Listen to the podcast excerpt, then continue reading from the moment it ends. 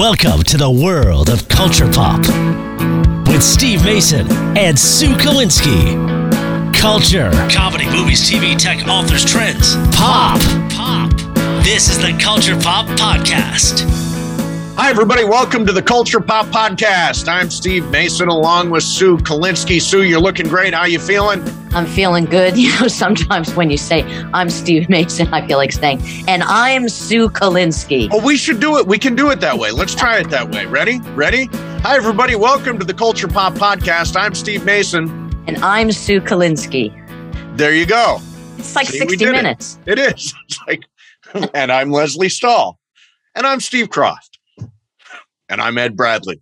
So uh, here's my question. So uh, you see, so if you listen to the show, you may or may not realize that we can see each other while we're doing this. We're doing this on Zoom, and our guest we wind up seeing too. And so here's what I'm wondering. Do you think my hair is okay or should I wear a ball cap? Your hair is fine. You think it's fine? It's fine. You It's not too much? you were blessed with really, really lovely movie star hair. Yeah, people do love this hair. Okay, so no ball cap. No No ball. ball cap. All right, Yeah. good, good. Uh-uh. So we are just talking about as we got started OnlyFans, and you don't know what OnlyFans is, right? Not really. I see it and like like an idiot. It's like, well, why don't I just look it up to see what it is? I just maybe I'm not interested, but So is OnlyFans is this is this platform where you can uh, where somebody who I think is like attractive or does porn. I think I'm doing this right. Attractive or does porn sells a subscription to their stuff.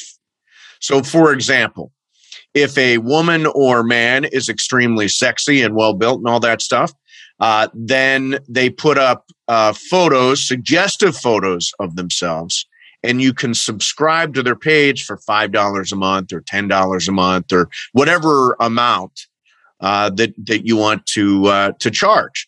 But there's also people that do flat out porn. So, like your favorite porn star, you can see them have porn scenes several times a month for a subscription. So that's what OnlyFans is. Do you understand it? so it's just to see them. Just to see them. Either see them suggestively or see them do porn. Oh, God, So is there anybody you'd pay $10 a month to see? no, No. no. That's what it is. Wouldn't pay anything to see somebody. Yeah. Even somebody you really were fixated on, like uh, who are you? Who do you do? You have like a get out of jail free card? I, John Ireland, who I work with on the radio, already al- always talks about this: a get out of uh, jail free card. Like if you had a chance to uh, get with this person, it would be okay with Tom because it's your person, right? It's it's the guy you're into. So, is there any movie star or famous person that would be your get out of jail free card? Mm, Come on, who is it? There's somebody in your head right now. You're afraid to say it. Say it. I'm not afraid to say it. I've, I've always had like a mad crush on Ryan Gosling. Ryan Gosling. Okay. So if Ryan Gosling was putting out suggestive photos of himself several times a month, would you subscribe? No. No, it's just not my thing. You know, like, like I like like like um, Playgirl magazine. Oh, Playgirl magazine. I'm just saying, Yeah. I I don't I don't get excited seeing pictures of like naked guys, even if they're gorgeous. yeah. You know, um, it's it just doesn't interest me. Yeah. So if I my get out of jail free card.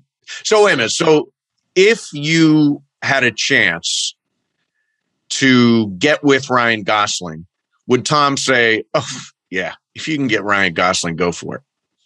There's no way in the world that he would ever think that that was Really, okay. really. Never, never, never. And I'm gonna I'm gonna bring something up. I have a, a friend who um that a comedian friend of mine that I, I've been friends with forever. You know, Yep. since like my late teens, and he um there are times where he would be inappropriate with me, but in a way where he kind of like came very close to crossing the line. Oh, you know, okay. Yeah. you know, he would say something suggest, or he would say, um, you know, tell Tom that, you know, I like basically I want to fuck you, you know, without saying that. Yeah, sure.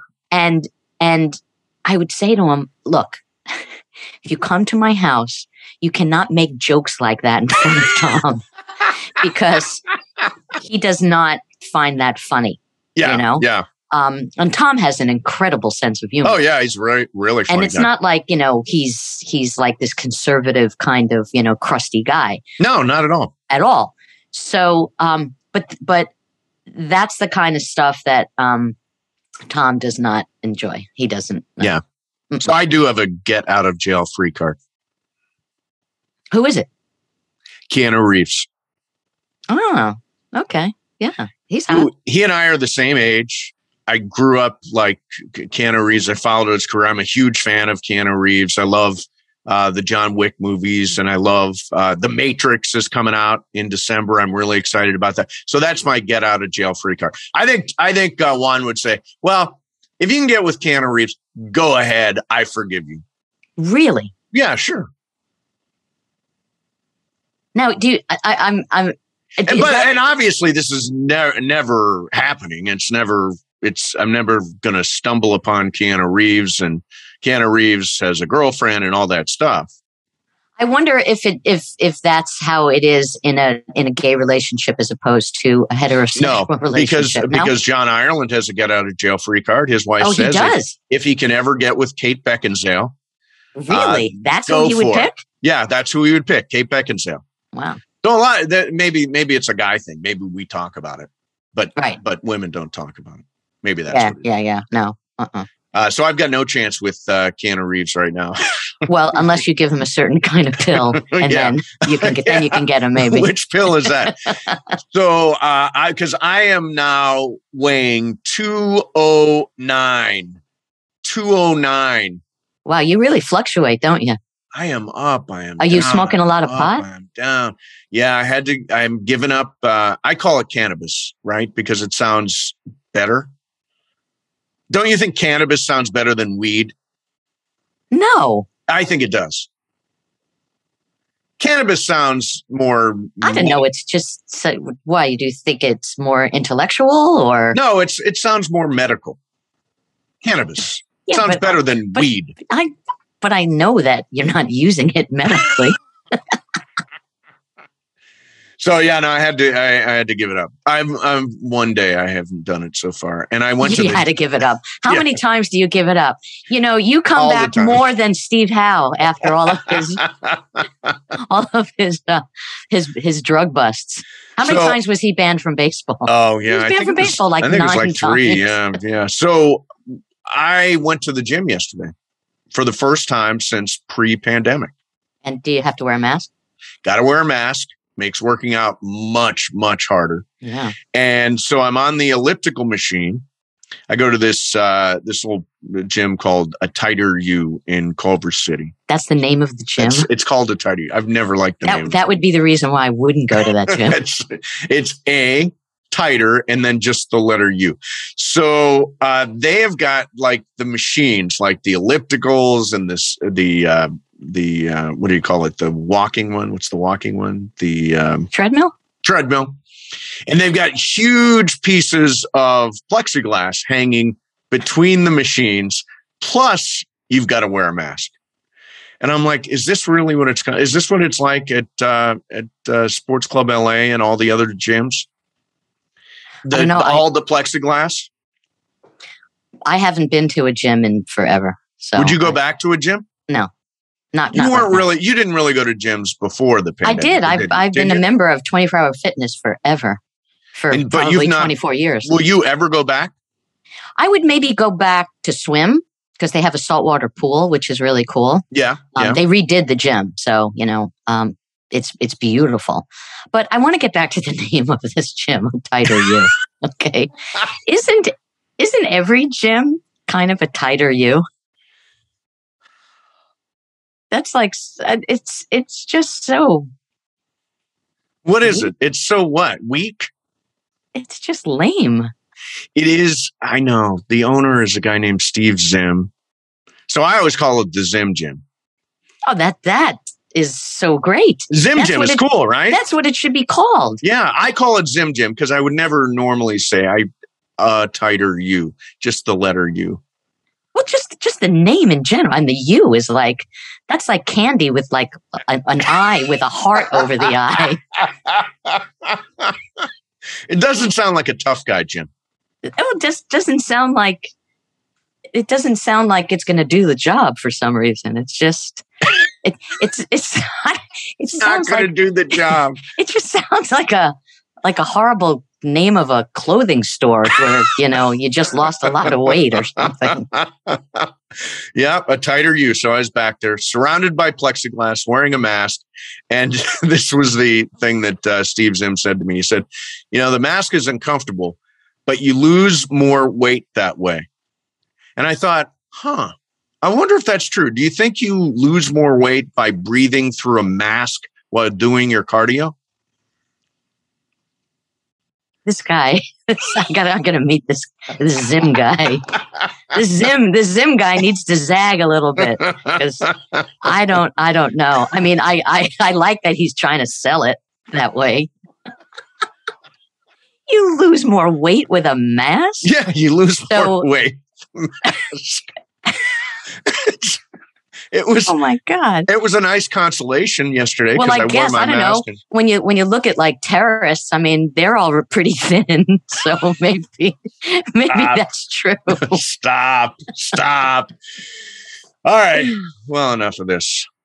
A Tighter U, Culver City. Check it out. All right. You're listening right now. Our uh, guest today is proudly a senior writer at Entertainment Weekly. He has interviewed some of the biggest stars in Hollywood for EW. He's written extensively about our favorite show, Succession. He has uh, seen some of the Oscar contenders this year, and he's written a brand new book called You've Got Red on You, a behind the scenes look at the 2004 cult classic movie, Shaun of the Dead. Clark Collis joins us. Clark, thank you so much for doing this. Well, no, thank you so much for, for having me. It's a great honor and a pleasure. So, I definitely want to talk about You've Got Red on You, but I want to start with Succession, which you've written a lot about for EW, and we are huge Succession fans. And we read your interviews uh, with uh, Brian Cox and Nicholas Braun and Matthew Macfadyen, who plays Tom. So, I, I guess, and I can't really explain this. Why has America fallen for such despicable characters? Well, I, I mean, you can tell by my accent, hopefully, that I'm that I'm British, and I have to say, I think uh, British people um, must, uh, you know, both must accept both the praise and the blame for this, for, for to some degree. Uh, Succession is a show created by uh, Jesse Armstrong, who's a Brit who worked on a uh, British political show called The Thick of It, which was kind of the precursor to Veep. A lot of the people who worked on The Thick of It then went on to, to work on Veep, and, and both of those shows, if you've seen Veep, you'll know this, Oh, yeah. you know, consists of you know, not great awful people being mean to each other. Um, and that is a sort of recipe, although succession is very different, that is, that is definitely, there is definitely a lot of um, the DNA of those shows uh, in succession. I've thought about this a lot during lockdown because I'm, I'm someone who's you know, like a lot of people attracted to these shows with terrible people insulting each other. And it's something that I've really uh, gravitated to in lockdown. I, I rewatched The Thick of It. Um, I've watched The Sopranos a lot, which, which is a different, which is a very different show, but is also sort of a lot of terrible people doing terrible things to each other. And I don't know. I, I'm not sure it says too much about uh, too much good about humanity necessarily that, that we've fallen in love with these um, terrible, terrible people. I will say, however, it's not just that they're awful, but but they're hilariously awful. I mean, you watch Succession and and the, the stuff that both the writers and through ad libs the actors come up with.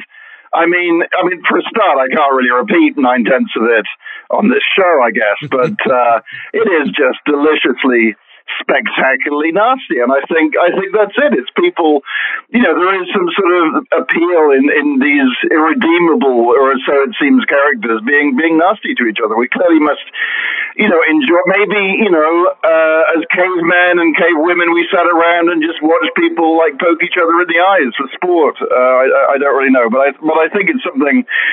Uh, you know, maybe sadly elemental to, to the show's appeal. Well, you know, it's it's huge. Uh, now I don't know. Are you are you in uh, England right now? Are you in the UK?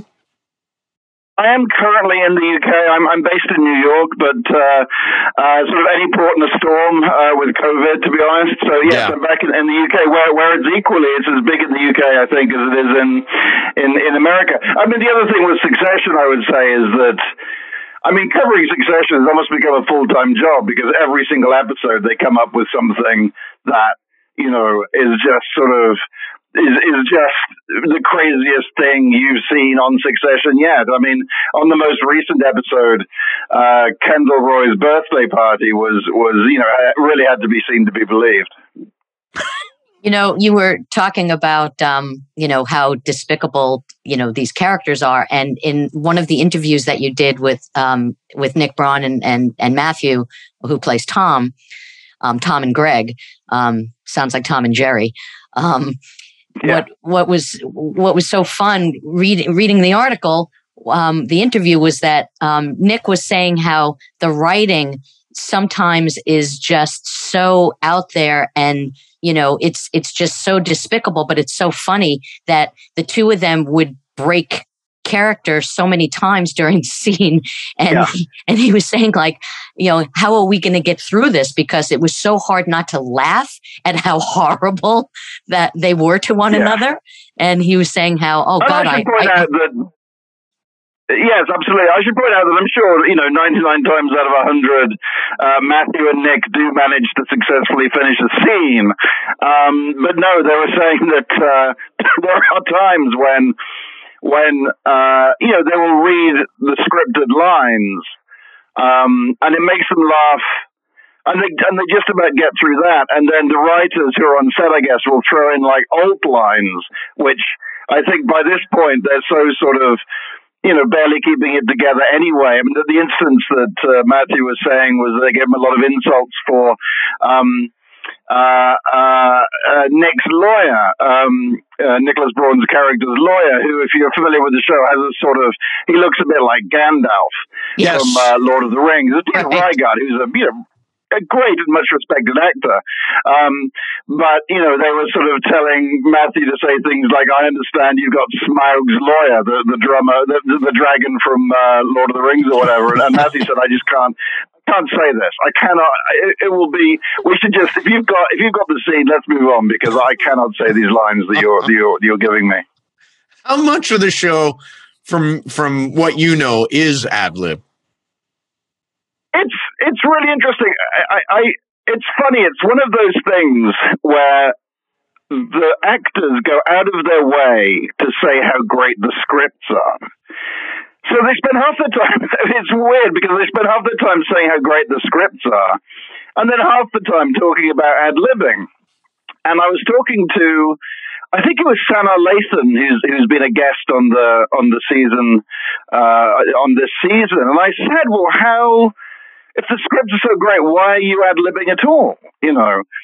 Uh, or, or, and she said, well, the thing is that if the script is great, it sort of encourages you to ad lib because you know, you know, you kind of know you've got it, or you know, the, the script kind of raises your internal game, you know, so it just sort of encourages you to uh, to ad lib. Plus, I mean, there are times when I mean, Nicholas uh, Braun was telling me about one of his one of his first scenes in the pilot, which was directed by uh, Adam McKay, who directed Vice and, and Step Brothers and The Big Short. And Nicholas Braun said he just got in a cab. So the idea was that the scene was set in a cab, but he got into a cab, and you know the cab driver was an actor, but Adam McKay out of nowhere said, "Well, so the, so the idea is that you know the cab rides, the cab fare is going to be fifteen bucks, but you've only got ten bucks, so you've got to convince the cab driver to get there for for less money." Now, whether that I don't, I'm not sure whether there was an original script. Presumably there was, but but they, they, they were sort of encouraged right from the start to ad lib as well. But how much of it you know, how much of it is is scripted and how much it isn't. I mean, it's not like. I mean, Curb Your Enthusiasm is famously unscripted, and people are just sort of told the beginning and the end of scenes, and, and then they sort of make up most, you know, pretty much all their lines. Uh, I don't think that's the case with Succession, um, but you know, uh, quite a lot of it is ad libbed, I believe. Yeah, I think that, you know, like I, I did um, years ago, I had a small, small part, which unfortunately was cut from Judd Apatow's movie Funny People. And Judd, Judd is that kind of director where, you know, when we, I would, you know, we would do the scene a bunch of times. And then when he was doing close ups, he would just, just shout out all this stuff. And it was, I mean, right. I was hysterical laughing. I was like, I can't believe you want me to say this. And you know, and that and that's what he did throughout the entire film. And it's interesting that, you, it, it, Matthew was telling me about how when they were shooting um, his character's bachelor party, I think Kieran Culkin, you know, was saying something. Kieran Culkin's character was saying something disgusting to Matthew Macfadyen's character, and Matthew just couldn't get, just couldn't respond without laughing or corpsing, as we say in the UK. You say breaking in America we say corpsing in the UK. Um, and so Matthew just couldn't say his response without laughing. And then he said, Jesse Armstrong, the creator, said, Well, actually, your character probably would laugh at that. You know, it's a funny thing to say, so don't worry about it. And he said that sort of broke the spell, that, that having been p- given permission to laugh, then he didn't actually, you know, feel like doing so uh, anymore. You know, uh, we've had a number of people on the show from Succession. Uh, Justine Lupe was just on.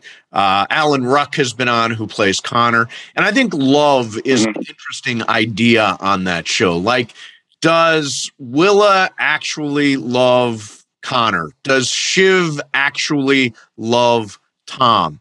Or are these just marriages or relationships of uh, con- convenience. What do you think? I um I, I find myself thinking about this quite a lot. I mean, I don't know about you, but when I'm watching the show, I sort of almost have a subconscious ranking of like who's best and who's worst, or who's worst and who's like oh yeah the absolute worst. But I also do that with relationships. I think like who you know who sort of has the quote unquote best relationship here, um, and I do think maybe Connor and Willa. Uh, is sort of near the top. Um, but then, you know, uh, but then Connor will say something or Willa will respond and you'll think, oh no, they're sort of, this is like, uh, certainly for her, some sort of, you know, relationship of convenience. Well, I guess for both, it's hard to know what, what is going on through Connor's head at all, to be honest with you. Um, but I actually, you know, I, I mentioned this to Alan Ruck, and he sort of agreed that maybe um, they had the better relationship. But I think, I mean, it's a cliche, I guess, but but it's a tribute to the show that you sort of go up and down on these things, and I think it, it's a demonstration that they're really fully rounded characters. I mean, and I mean, who among us, you know, who are in a relationship, you know, there are moments when uh, people would be, you know, if they were to see maybe there are pe- moments when people are jealous of your relationship, and then there are other moments, maybe you know, half an hour later when they're like, those guys clearly hate each other. You know, so it's it's uh, you know it, it's maybe as I said, just a reflection of the you know the brilliance of the of the writing on the show and the performances. You know, something that I noticed for the first time the last episode was Kendall's girlfriend they were having a conversation and I and I never saw this before, but her way of speaking is is stilted just like Shiv's. And I was like, "Oh my god, I mean, is this purposefully done that she kind of is like his sister in a way, like he's in a relationship with somebody that's like Shiv?" That hadn't actually occurred to me, but that's that's a good point, and uh, and I don't know whether I mean it, I mean maybe that is deliberate on the writers. But you go back, I mean I remember, you go back to uh, it's not, I, mean, I remember studying Shakespeare at, at school, and you'd be told all these things that you know Shakespeare meant when he wrote a particular line, and you'd be like, well, did he mean all these things? And and I suspect I suspect actually you know, even the you know, I suspect the writers get so deep on this stuff that maybe they don't even consciously, maybe they themselves don't even consciously realize what they're doing, or maybe they do, and they're and they're just sort of next level geniuses, which is uh, which is quite possible as well. Uh, well, let's close the book on the Waystar Empire here, and let's talk about your book. Uh, you've got red on you how Shaun of the Dead was brought to life. So, in another lifetime, I was a production assistant on the George Romero movie Monkey Shines, and I got to see how he worked. And I got to say, it was the warmest, kindest set. Such a nice man. He sort of started the the whole zombie thing and just in a general sense, why do you think zombies are so popular? Like, what's the appeal of the concept of zombies? I think, in a sense, they're almost the new Western. Um, that there was a time, you know, when the Western the Western was incredibly popular as as as um, you know, in, in terms of films and TV shows. But actually, if you looked at a lot of those shows and, and films, there, there's sort of other genres with westerns as a, as a background to a, to a degree. And I think that's the same with with the zombie genre that you've got a situation, as with the Western, where there's a sort of natural amount of peril, but it's a peril that you can sort of background and foreground, and also you can use it as a as a backdrop to, you know, essentially thriller, well, yeah, horror movies, obviously, but you know, horror thrillers, horror comedies, um, horror romantic comedies, which is, you know, what Shaun of the Dead is to, to some degree, and that has become its own, you know, if, if we still had, if we still had, um, video stores. You could have a you know a, a shelf of, of uh, romantic comedy zombie movies at this point. and so I think that's it. And it, mean, also, I mean, the success of The Walking Dead is the most obvious sort of. You know, I mean, that for for a point, and maybe even still is the most popular TV show in the world, and and you know, it has that sort of inbuilt "who's going to die this week" um, appeal to it. Uh, I mean, that's not its only appeal, but um, there was a point in the early days of the show where for a couple of years, every week I would do a post mortem with Robert Kirkman, who wrote the original comic and was an executive producer of the show. And I would say, well, why did you kill off this character? And he would give, you know, reasons, but more often than not, he would end by saying, well, well Clark, we've got to kill somebody, you know, and, uh, and I, you know, in a very sort of base level, much, much as succession, you're sort of, um, sitting around waiting for like the killer line that's going to mentally destroy somebody. Mm. Uh, you know, rather more obviously on, on The Walking Dead and, you know, zombie films generally, or the, the zombie genre generally, or sort of wondering who's going to get it next. Um, what, what, one thing that I love so much about reading the book is all the inside, you know, this, the skinny on, you know, who was approached to play certain parts. And one thing that you wrote about was that Helen Mirren was offered the mother Barbara role that um, Penelope Wilton ended up playing. And she said, I would only do the movie if I got to play Ed, which was his best friend. That's that's absolutely right. And yes, uh, so Shaun's mother um, is in the film. It's kind of like the best mother in the world, really. She's she's a very mumsy mum. If if you know, she's always got a uh, a tissue up her sleeve. And I don't mean that in a bad way, but she's like you know, uh, very much a mum's mum, I guess.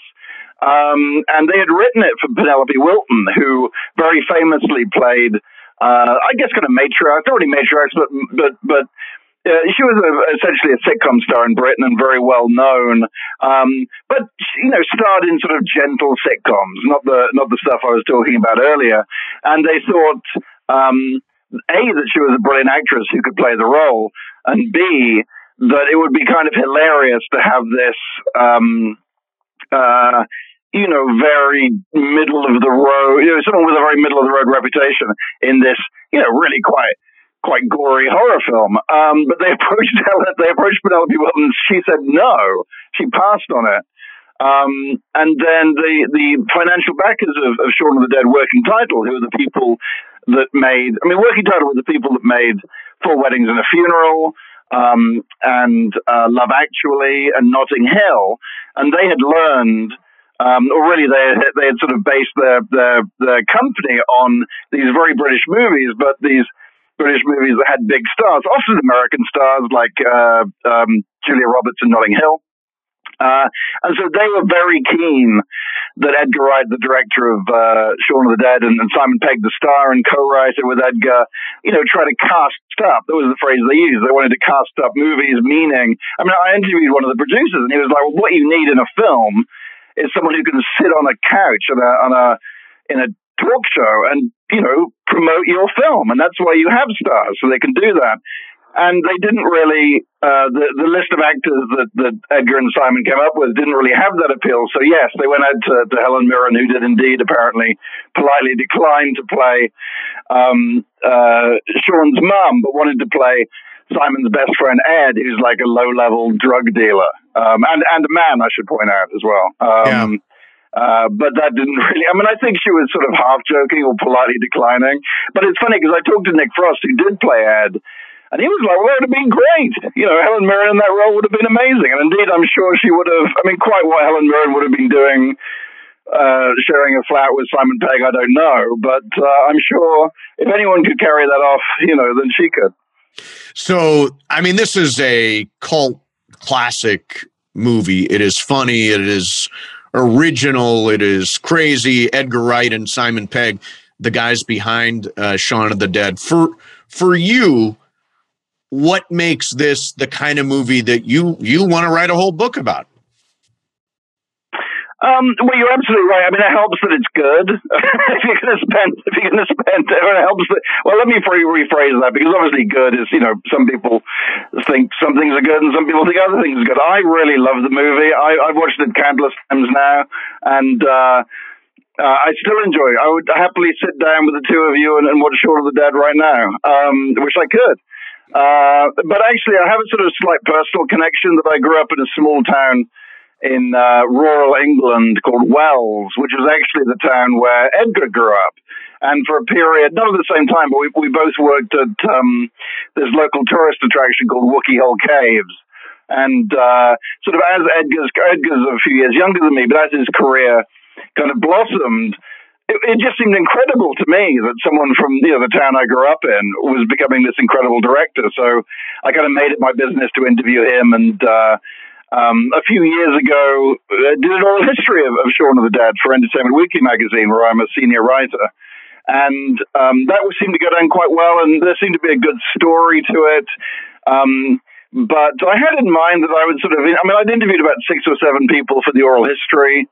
And I thought of maybe I'd interview six or seven more and would write a kind of, you know, breezy 150 page book. But uh, maybe this was due to lockdown, but I wound up interviewing around 70 people uh, for a book that wound up being 450 pages long and is more uh, sort of blunt instrument. Uh, you can definitely beat somebody to death with my book. I mean, it's you know, you, are not paying any extra for that. That that comes free with it. Yeah. But, um, yeah, it's a, it's a hefty tome, a hefty tome, but a readable one. I like to think it is very readable. It is really fun. Anybody, by the way, if you've never seen the movie Shaun of the Dead, it's uh, i guess it's like about 20 years old or a little bit more than 20 years old now. Uh, it is still holds up. I watched it uh, in advance of talking to you and it still holds up and it's great. And the book is filled with really cool anecdotes and stories and the idea behind how it was developed. It is really really fun. Um, and i want to let people know that the book is uh, is called "You've Got Red on You: How Shaun of the Dead Was Brought to Life," and you can also read what Clark is up to by reading Entertainment Weekly, either in the magazine or online at ew.com. Hey, Clark, thanks a lot for doing this, man. We appreciate it. Really fun. Well, thank you so much. I wish we had more time so I could grill you about uh, George Romero, who I also found to be pretty much uh, the nicest person I ever professionally met. Uh, he's one of those people that you really wanted uh, him to be your uncle. So, so it thrills me that you had a similar experience with him. Yeah, absolutely, absolutely. Hey, Clark, thank you so much. Thank you, thank you both. Clark Collis, we've never done one on the uh, on the phone like that. Worked totally fine. Yeah. He's in he's in rural Wales. I'm pretty sure that's our first guest ever from rural. That's hard to say. Rural Wales.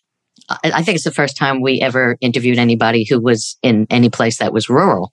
Correct. Correct. Correct. You're right.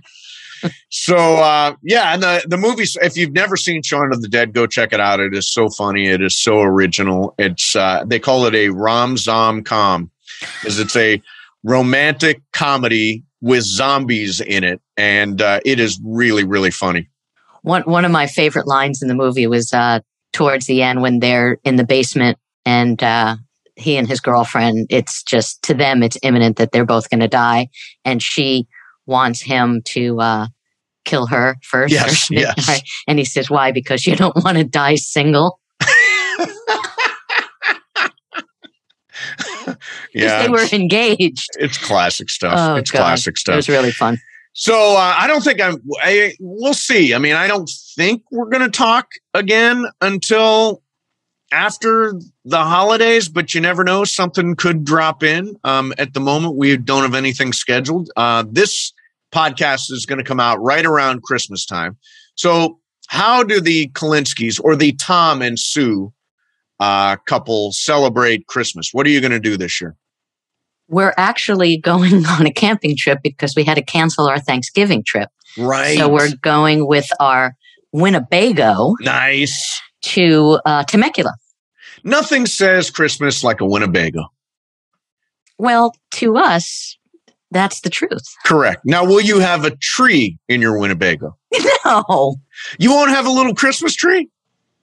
we can't have a. Cri- it's so small. But I mean, it's not Christmas without a Christmas tree. I don't think it's very safe to have a Christmas tree in a trailer. but I'm sure you know we'll have lights up. Yeah. Oh, that's nice. That's nice. Mhm. We're going to go get our uh, tree this weekend. We get a little uh, Charlie Brown, sad little Charlie Brown tree. That's what we go for. You know, a little bit droopy, and we our ornaments go on, and it kind of leans to one side. That's kind of what we what we that's look. that's the kind of tree that you buy. Like Yeah, we every buy year, that tree. every year you buy the same type of tree. That's Ev- that's sad. That's Every year, looking. we buy sort of a. Is, is it kind of like an orphan tree? That I mean, It's it like, sounds it's so like the tree that nobody wants. Oh, And we're saving the tree that nobody oh. wants. and then you dress it up. exactly. We dress it up. So we're getting one Christmas present and one Christmas present only. Juan and I are both getting it this year. Do you know what it is? No, of course you don't. Of course, I. Do. Why would I ask you that question? Do you know what it is? Could be a You- do million do you- different things. Do you, have you realized that I don't live in the house with you? so, so we are getting Oculus goggles. now, do you know what Oculus goggles are? Yes, I do. So I am all about for 2022 virtual reality. I'm all about I'm not about reality. I'm about virtual reality. Okay, that So- that would get old in my house in like five minutes. So now are you do you have just on the surface, do you have any interest in this? I mean, I'm interested in putting on a pair and seeing what it is for sure. Um, and who knows? Maybe when I do, that'll be our Christmas presents. That'd next be year. yours too. So here's uh here's the reason why we're getting them. So first of all, I think the metaverse is going to be a real thing. And I think we'll all be in it. Like someday we'll be doing the Culture Pop podcast in the metaverse. Does that make Right. sense? No, tell me Okay. what, what what does that mean? So so it's the it's the it's the next dimension of the world, right? It's the Okay. it's it's what Facebook is now. So one of the things you can do with these Oculus goggles is you can go to a game. And I've put these on. You can put them on and go to a game that's offered by Oculus, that's offered by Facebook or Meta, they call it now, mhm. and sit on the court for an NBA game and have the complete feeling that you are on the court watching the game. And you cannot believe how real it is. Like if you, so you're facing the court and you see the game, you turn to your right and there are the Laker girls. You turn behind you and there are the fans. You turn to your left and there are the announcers or the officials. You, in a 360 degree way, are actually at the game and courts, if it happens to be NBA, and courtside at an NBA game, which is something that even I have only done a few times. I've only sat on the court a few times. I've been close, but I've only sat on the, so it's a unique experience without spending the $2,000 per seat for courtside seats. Now, doesn't that sound great? So you're sitting in your house with these on, and that's how it feels. And it feels like you're at the game. How much do these um, uh, How, how much do the binoculars cost? For their uh, Oculus goggles, they are Oculus. four hundred ninety nine dollars a piece. Oh, okay. It's not crazy. No. So, like uh, right around Christmas, there is a concert uh, by the Foo Fighters, which is one of my favorite bands, and they're broadcasting it on Oculus. So I will be able to go to a Foo Fighters concert without ever leaving my house. And again, like 360 degrees, what it's like to be at a concert, including people cheering and all that stuff. I mean, I just think this is the thing of the future. Like Bieber has already done a concert like this. I didn't go. Adele is doing a concert like this. Um, this is kind of like the new thing going to games. Ultimately, you'll get to go to things without actually going to things. So how? Oh, what do they do that makes it this Oculus event? You know, that gets through to the what do they call the Oc- Oculus? What is Oculus goggles, yeah. Oculus so they've got a 360 degree camera at the event. Oh, okay. So, in other words, it's seeing 360 degrees around the camera, and that's what you're seeing in the Oculus goggles. So, don't you think that is a great, fantastic, unique, exciting gift? Yeah, and I think that the guy at your gym should do that. So you get to see it. I can't even say it. A tighter you from your house. From your house. It's a good idea. You are really on my gym. Wow. It's a great gym. Oh, I'm sure it is. I'm a sure tighter. U, just the letter U. so if I get the Oculus goggles and love them, we you can you can come over and try them. Oh yeah, absolutely. Yeah, uh, they're they're fantastic. I mean, I've used them. What do you mean if you get them? You're getting them, right? I am getting them. Yeah, when I get them, Okay. you can come over and try them. Can I come over and play with your Oculus goggles? yes, yes, you can. Yes, you can. Uh, all right. Well, Sue, uh, you know who makes this show possible, and proudly so. Jacob Emrani. Jacob Emrani is a huge USC football fan, and in fact, you know they hired a new coach. Have you heard that? Yes, I did. Lincoln Riley from Oklahoma. You know Mhm. how I found out? How? Jacob Emrani texted me. He's a huge fan of the Trojans. And we immediately started texting about it. He's a huge sports fan, official sponsor of the Lakers, official sponsor of the LAFC, follows all our local teams. You know, and he pointed out to me that having a great coach means everything. And that's what Jacob is. If if you get involved in a car accident, motorcycle accident, you or your kid or a friend at work, he will coach you through the whole thing, like Lincoln Riley. Let Jacob talk to the insurance company for you. Let Jacob get you in, in to see a doctor within 24 hours. Let Jacob handle all the paperwork. And as head coach, he's got a team of people that will help you to win your case and get you the justice that you deserve. The insurance companies have got some of the biggest, baddest attorneys there are, but Jacob is bigger and badder, and he will fight for you and make sure you get compensated fairly based on the facts of your case. So remember, any kind of accident, any kind of injury, uh, Uber or Lyft accidents, by the way, remember the number 844 Jacob. That's 844 Jacob. 844 Jacob. Or remember, accident or injury, Call Jacob Emrani. Call, Call Jacob. Jacob. there you go. That's a great way to wrap up the year. Maybe. Yeah. Woo. You never know. Something might fall. It's award season. You know, uh, award season, all kinds of people are out on the uh, uh, the uh, interview trail. So Yes. we could have somebody before the end of the year. Yeah, I hope so because uh, there's some great movies out there. There are. You saw Power of the Dog, right? So Power of the Dog. I saw House of Gucci. Um, So give me a little uh, House of Gucci because all I know is I've seen the trailer and it looks really, real. It looks fun to me. Is it fun? it is fun. It's sad. Oh, Um, you know, well, because the story is sad. I didn't even know the um, story. And I got to tell you something. I had no idea that Jared Leto was in the movie. really? I had no idea. Yeah, he So looks when- all made up and So when his when you know the character he plays came on the screen, I didn't know that it was him. I didn't know it was him until I saw the credits. So I'm watching it and I'm like, I, this guy, like he's like my favorite in the movie. Like, who is this guy? Who who who's playing him? And then I saw it was Jared Leto. I was like, oh my god! And I was so happy that I didn't know before. Yeah, yeah. But everybody was great. I mean, how was Lady Gaga? She was phenomenal. Was she really? Just the range of her character.